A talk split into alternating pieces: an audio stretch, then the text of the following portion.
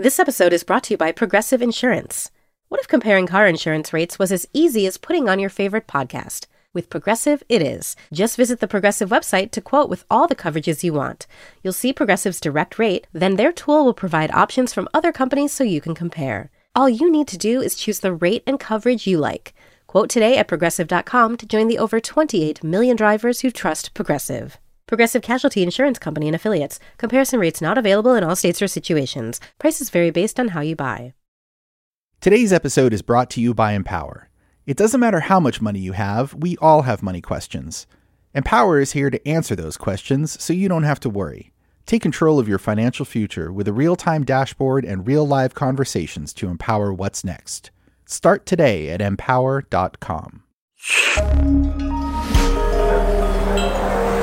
Listener supported. W N Y C Studios. Hey, it's Latif from Radio Lab. Our goal with each episode is to make you think, how did I live this long and not know that? Radio Lab, adventures on the edge of what we think we know. Listen wherever you get podcasts. This is the New Yorker Radio Hour, a co-production of W N Y C Studios and the New Yorker. This is the New Yorker Radio Hour. I'm David Remnick. Staff writer Kelefa Sanneh covers a lot of subjects for us. He writes about politics and sports and music, a lot of music. Recently, he met up with a legendary figure in hip-hop, the frontman and M C of Public Enemy, Chuck D. So I, I met Chuck D for the first time at this bar called the Ivy Lounge in Manhattan. Um, it was empty. It was during the day. They had cleared it out for us. And you know, I think I was expecting a slightly more stern person than the guy who walked in. Hi, how you doing? I'm Kay. Hey, Kay. How you doing? Good, Good to see you again. Yeah, I've seen you somewhere. You see me? Yeah, maybe, yeah. I'm so excited to sit down with you. I go for you. Like a lot of people, I saw the Fight the Power video from nineteen eighty-nine directed by Spike Lee. You know, Chuck D and Flavor Flav and the other members of Public Enemy leading a march through Brooklyn. So Chuck D was twenty-six when the first Public Enemy album comes out. And almost from the beginning, he seemed like an elder statesman. He seemed like a big brother.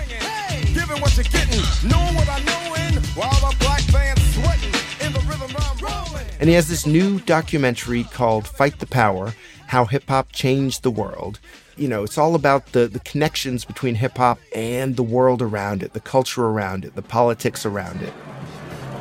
The ingenuity of D J Kool Herc was the spark that ignited this beautiful art form called hip-hop. When I listen to Public Enemy now, I hear it as protest music in a double sense. I hear it as protest music against, you know, the state of the world, but also that there's an internal protest, a sense that Public Enemy is protesting what's going on with hip-hop. But one thing that I noticed when I watched the documentary, and, and even more when I talked to him, he seemed to be more focused on potential. What he mainly sees is the hope of all the things that hip-hop might yet still become. Do you remember when you first got a sense in New York City that something's happening, something new is happening, these kids are doing some sort of new music, this thing called hip-hop is bubbling? Yeah, of course, the technical aspect. I thought, like, why do they need two turntables in case one breaks down? But when I heard it, it's like, okay, you got mixers. What the hell's a mixer? I know uh-huh. what a cake mixer is. You know what I'm saying? Right. So I, I, like anybody else, was naive. And this person that's on the microphones is doing a little bit like the presenters do on A M radios, playing black music. W B L S on the F M dial. Before that, W W R L played all the black music in the city mm-hmm. uh, and the surrounding metropolitan area. And it was a small sixteen hundred bandwidth station at the end of the dial.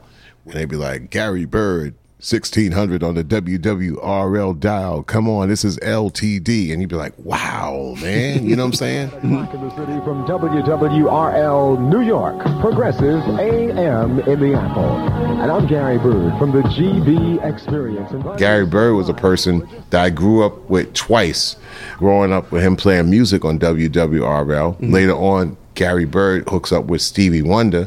They end up being friends. Stevie Wonder produces a song for Gary Byrd called The Crown, hmm. where Gary Byrd, Byrd is actually like a sixteen minute dropping bars about our brilliance as as human beings and as black folk. Well, Stevie Wonder does that, and it's a Motown rap record in nineteen eighty-two. Hmm. Never yeah. gets talked about. So we'll talk about it right here.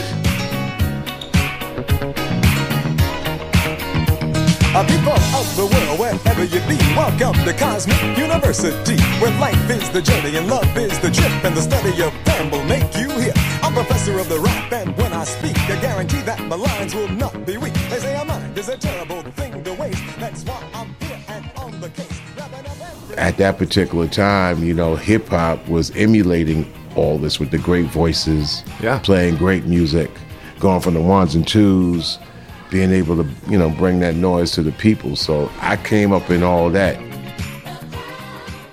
It's a four-part hip-hop documentary on P B S, Fight the Power, How Hip-Hop Changed the World. Why is that important for you, for that to be your focus? How hip-hop changed the world? Most important word in that is world. Hmm. I've been to one hundred sixteen countries over thirty-eight years, so I see the changes and have people come to me with different languages, although I can't interpret not one other than the King's English, unfortunately, which is my biggest regret.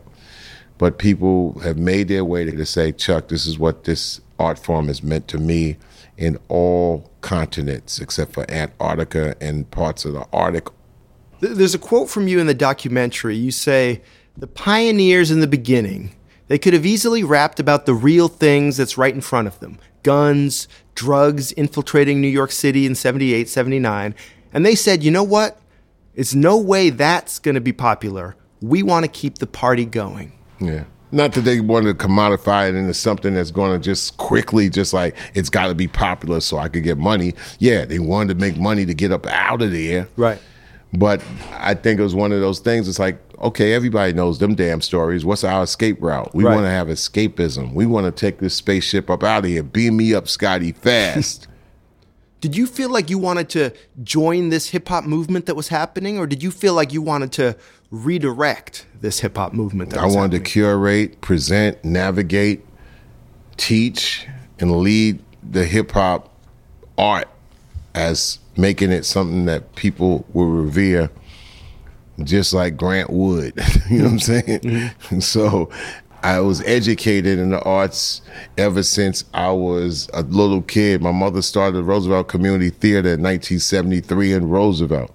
I was under Frank Frazier's tutelage as an art teacher in nineteen seventy-two in Roosevelt. I go to Adelphi University to become a commercial artist. But as what? I had no idea. Mm. I definitely wasn't going to go into architecture. And I, will, I wanted to become a renderer. And the music led me to the point, even if I got kicked out my first year at the freshman year at Adelphi, I actually got back in because all of a sudden hip-hop records came out. And I said, wow, I could be in the music business as a hip-hop illustrator, art department, hmm. album jackets, advertising. Wow, okay. And that got me through the rest of Adelphi, where I graduated Dean's List in nineteen eighty-four. So hip-hop as an idea got me through college. Elvis was a hero to most, but he Elvis was a hero to most. Elvis was a hero to most, but he never meant to me. Yes, he's straight out racist. The sucker was simple and plain. Motherfucking in John Wayne. Cause I'm black and I'm proud. I'm ready, I'm hyped, plus I'm amped. Most of my heroes don't appear in no stamp. Looking for nothing but rednecks for four hundred years if you check. Don't worry, be happy. Was a number one jam. Damn if I said you could slap me right here. I think a lot of people nowadays might not realize just how radical Public Enemy was when you came out. Why would I count them?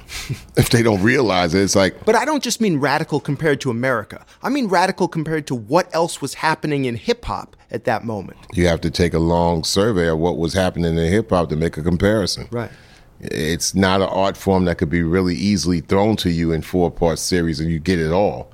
So if we were able to repeat the context of Public Enemy, how could you talk about being in the middle of a decade where communities are destroyed, by R and B. It's Reagan and Bush, COINTELPRO, crack and guns, you know what I'm saying, drugs and guns.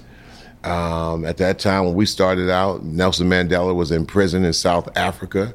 Margaret Thatcher was running the U K, and Gorbachev's Soviet Union was teetering on the brink of disaster politically, worldwide, and this was trickling down to like, damn, can we actually be humans too? Public Enemy was kind of like, okay, I'm making records. I am the voice of in the middle of this, but at the same time, I'm bringing a community with me. Hmm. And that was my role, to actually lead a whole community, even a community that's juxtaposed and not getting along with each other. Right. You know, being able to be that voice of um, maybe some reason. I got a letter from the government the other day. I opened and read it and said they were suckers. They wanted me for their army or whatever. Picture me giving a damn, I said never. Here's a land that never gave a damn. See, number one, rap was able to use more words. Yeah. In a shorter distance of time. Yeah. Singing, I mean, I, I'm bad on lyrics. I still don't know what the hell a lot of songs are saying. Right. I can't make out the lyrics. And nobody seemed to ever say that, yeah, well, you know, everything else in popular music is unintelligible because they happen to sing their words instead of speak their words. Well, hip-hop and rap happens to damn near speak their words. Yeah. And there's like a justification thing that happens in hip-hop where there's this sense of, who were you? Who were you to be talking to me? And so rappers would say, this is who, this I, who am. I am. Let me tell you who I am. It's the first rejection of the slave name. Hmm. You know, it's like, you know, I, I can't call myself Malcolm X, but you know what? I'm Chuck D, that type of thing. You know what I'm saying? I'm K R S One, you know, I'm not Chris Parker. Right. And the rejection of the slave name was really the socio-political thing that, that white folks in America, when you tell them that, they're like, I didn't even know that. I didn't even think of it that way. Hmm. Well, number one, you didn't have to. But if you want to understand the page of where we're coming from, being called somebody else is number one on our brains of something that we're trying to change. Hmm. And when I call myself something else, you find difficulty in it. Can't trust it.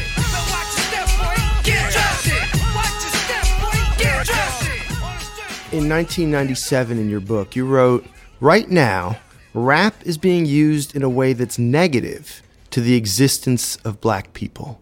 Yeah. Why did you feel that way?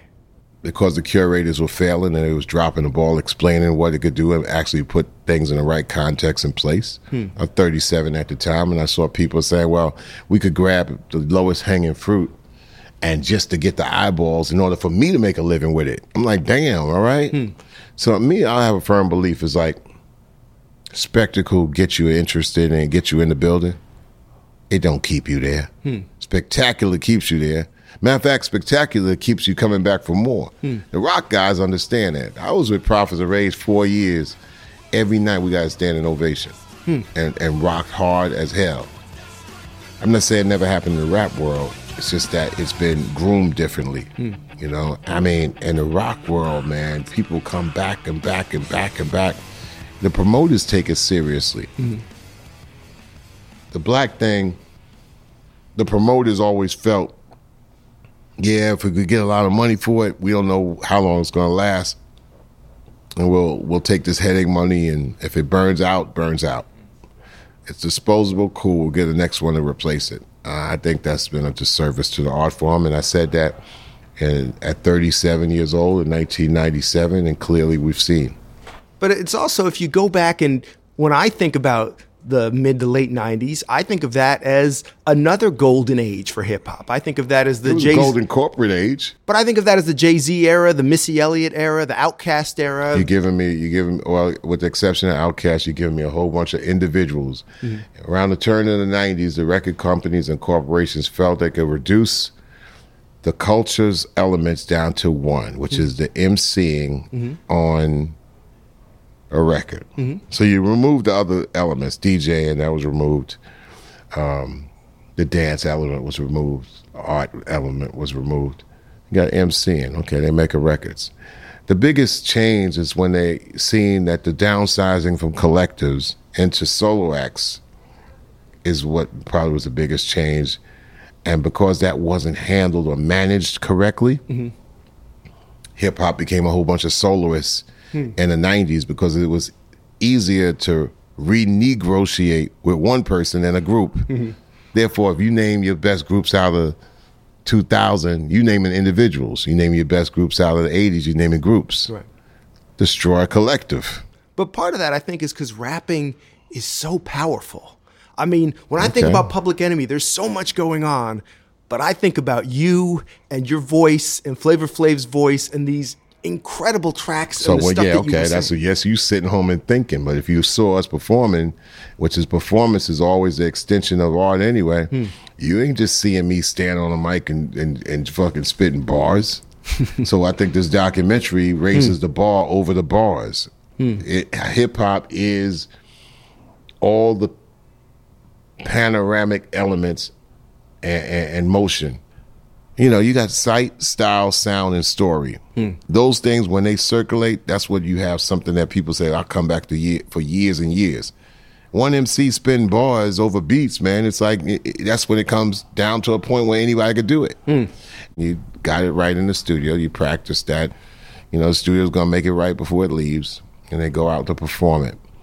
And I'm like, well, they got to go through a rites of passage just because they're a star without proving it. Hmm. And the first thing I look for is they're going to run out of breath. They're not going to be able to do what they recorded. Right. Number three, all right, they're on a tour.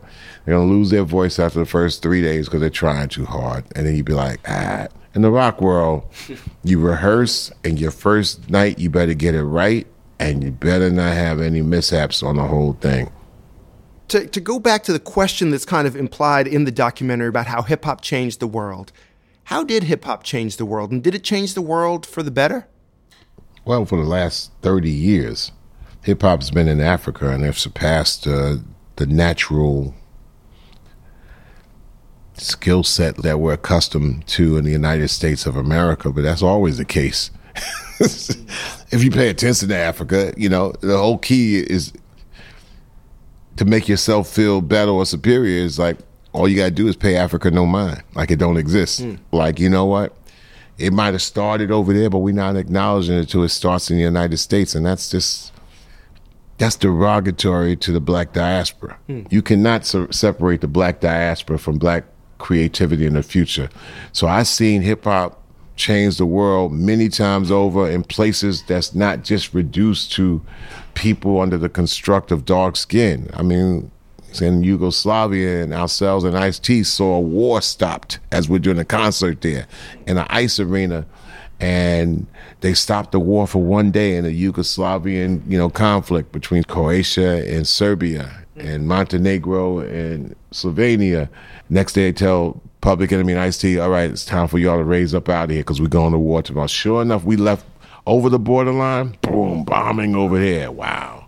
It, it, so hip-hop has changed the world because they would look at Fight the Power and Six in the Morning as far as anti-authoritative, you know, conversation, and applied it to their life, their language, their their, their whole situation. Said, yeah, we got another guide map based on black people in the United States music and vibe to actually apply to ourselves and our movement. But isn't it interesting how things have flipped? How hip-hop used to be so divisive and polarizing. Some people loved it. Some people hated it. Radio stations would say, we play all the hits and no rap. And now here we are, and you're talking about the divisions in America. And sometimes it seems like hip-hop is one of the only things that just about everyone seems to like. It's like evolution. How can you not study evolution? I mean, it's like revolution that starts out. Evolution, what it evolves into. Mm-hmm. You know, I mean, Curtis Blow is revolutionary. Mm-hmm. Jay-Z is evolution. He's an evolution, the the culmination of all these things that led up to him doing the great things that he does. Yeah. Will it be evolution after Jay-Z? Sure there will be. Is this thing going to be called hip-hop, or does it get termed into something else? Probably. You know, we had jazz before everything was jazz. Right. And that's and then, what we expect, is that things are going to change and mm-hmm. the era's not going to last forever. Mm-hmm. So how has the hip-hop era managed to last for half a century? fifty years is not long in real life. fifty years long in cultural life. Mm-hmm. Yeah, very long. But in real life, it's like, yeah. But do you think do you think fifty years from now, two people might be sitting in a rooftop bar in a hotel talking about how did hip hop manage to last one hundred years? Shit, you better be hope fifty years from now people will be sitting. I mean, really, let's, let's go ten years at a time. Okay. I'd like to take ten more years of people understanding that they got to take care of the next generations, teach them, take care of the planet. Mm. And I think hip hop will always gonna is gonna be there. It's gonna ride regardless. I don't think hip hop's the thing that you ask to be around. We want to ask for human beings to be around. We want to ask for the way of life, peace, love, sharing to be around. Fight the power. Fight the power. Fight the power. Chuck D of Public Enemy. He's a creator, along with his producing partner, Lori Bulla, of Fight the Power, How Hip-Hop Changed the World. It's a documentary series now on P B S. And you can find Kelefa Sanneh's writing on hip-hop and a wide range of other musical subjects and more at new yorker dot com. This is the New Yorker Radio Hour. Stick around.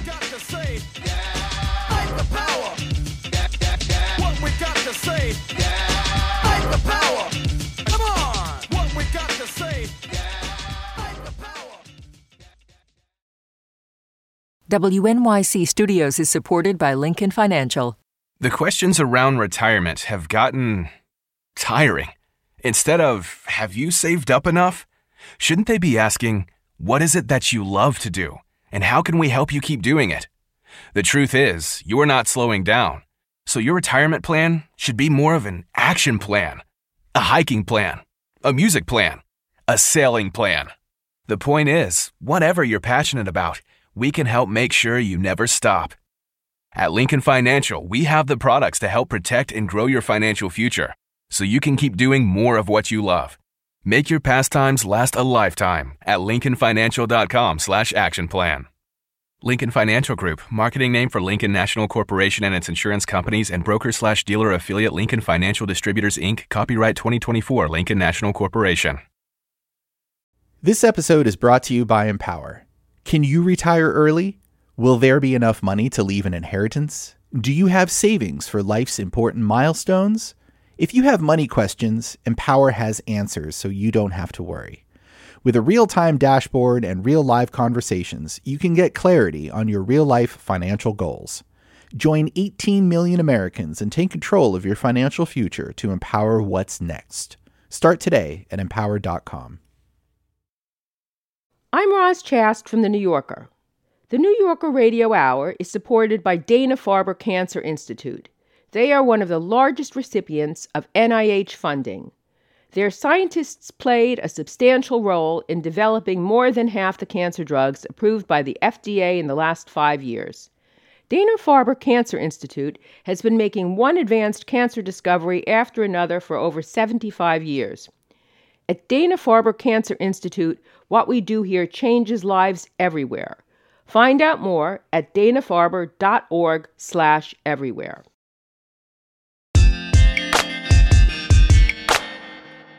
This is the New Yorker Radio Hour. I'm David Remnick.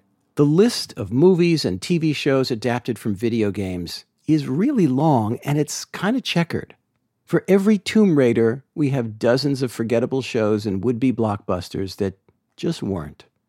But now there's The Last of Us, the H B O show based on a series of games set in a post-apocalyptic world. The Last of Us has been years in the making, and it's turned out to be a huge success, both critically and commercially. I know what's out there. We were going with an entire squadron for that very reason. But now I don't have a truck, I don't have a squadron, Fedra's five minutes away. What I do have is you. And I know what you're both capable of, for better or worse. I talked to Alex Barasch, who's an editor at The New Yorker, to understand why adapting video games has been so difficult over the years and what makes it work when it does work. Alex wrote about The Last of Us in December. Alex, I think you know me well enough to know, after all, all this time spent working together, that what I know about video games you could fit in a thimble. I, I, my kids will never forgive me. They're grown now, but I outlawed them at home.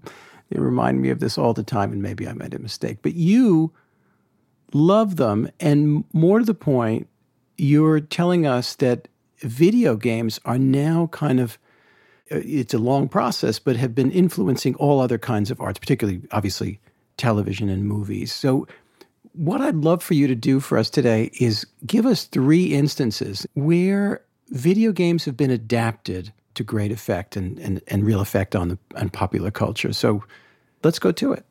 I think we do have to begin with Super Mario Brothers, which I would not call a great adaptation, but it is an instructive one in its uh, its impact and its reception. Nobody in Hollywood had tried the live-action feature-length, you know, video game adaptation as a form. And frankly, the game did not give them a lot to work with in the way of plot. They're brothers. They're plumbers.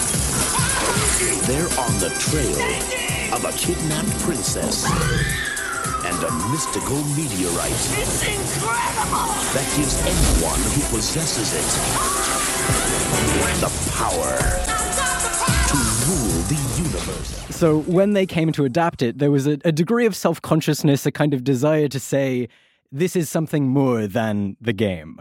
Uh, the tagline, in fact, was, this ain't no game. And they were aiming for a kind of Ghostbusters-y, subversive comedy mode, slightly darker, slightly zanier. And uh, they missed. But unless I'm wrong, Super Mario Brothers was a, a console game. It comes out in nineteen ninety-three as a film. And lo and behold, in twenty twenty-three, somebody's taking another crack at it. Oh, yes. Uh, we are trying again with Chris Pratt in the title role. It's me, Mario! And I think this speaks to Hollywood's quest. You know, they've not given up. It was a box office bomb at the time, but nobody has given up on cracking this formula. Now, we come next to something that dominated my household when, when my kids were really young. Pokemon.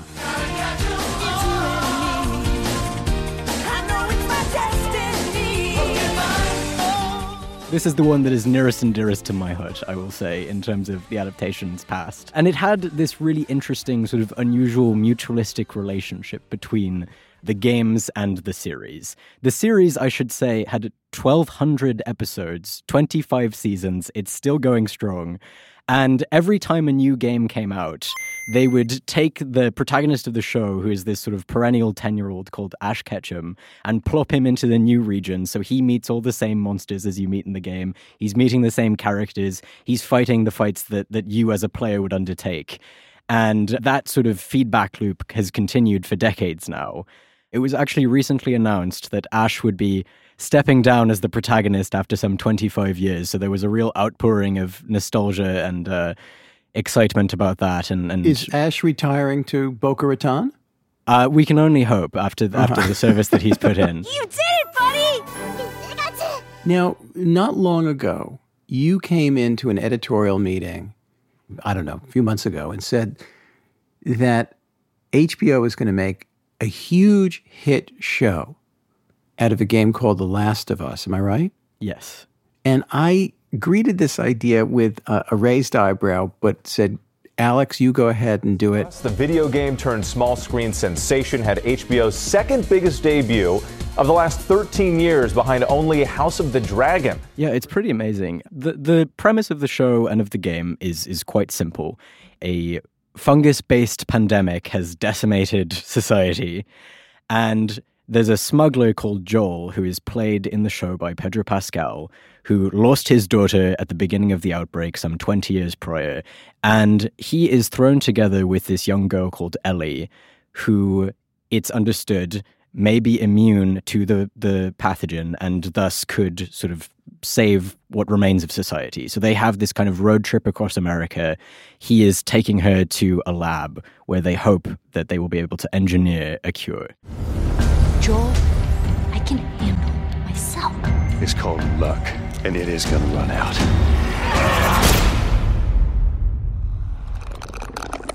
You hear that? Run! There's too many of them!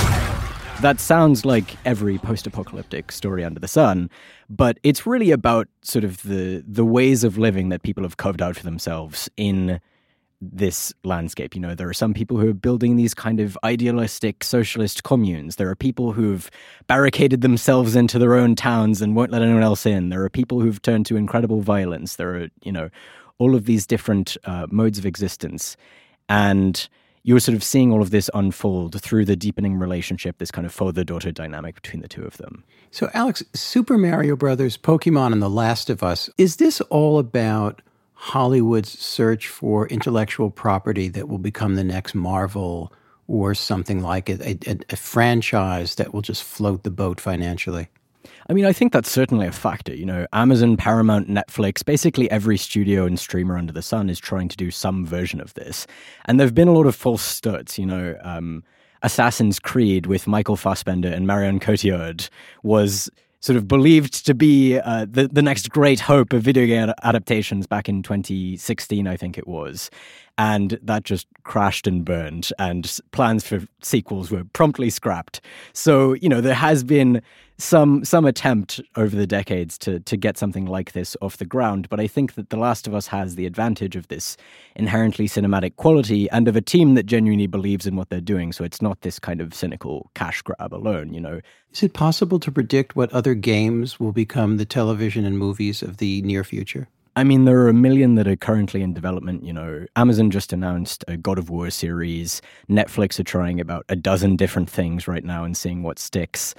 I mean, I think the thing to look for, and I hope that they know this now, is, you know, strongly defined characters and a, a strong narrative backbone, something that a lot of these adaptations have historically lacked because, you know, when you're playing a game, you want to be able to project onto the character. You kind of get to fill in the gaps or even customize the way that they look and the way they act. And when that comes to television and they're just an empty cipher, it's not very interesting to watch because you have no reason to care about them. So I think if people are careful in their selection of source material, then they will have much more success in that arena. Alex, thanks so much. Great to talk to you as always. Yeah, thank you.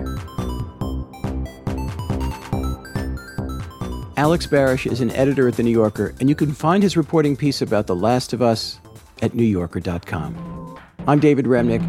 Thanks for listening. We'll be back with The New Yorker Radio Hour next week, and we hope you'll join us. The New Yorker Radio Hour is a co-production of W N Y C Studios and The New Yorker. Our theme music was composed and performed by Merrill Garbus of Tune Yards. This episode was produced by Max Balton, Brita Green, Adam Howard, Kalalia, David Krasnow, Jeffrey Masters, Louis Mitchell, and Ngofen Mputubuele, with guidance from Emily Botine and assistance from Harrison Keithline, Mike Kutchman, and Meher Bhatia. The New Yorker Radio Hour is supported in part by the Chirina Endowment Fund.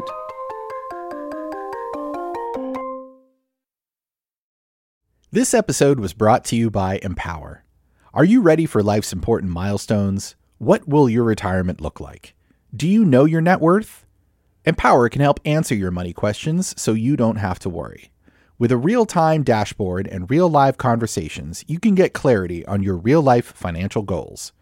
Join eighteen million Americans and take control of your financial future to empower what's next. Start today at empower dot com.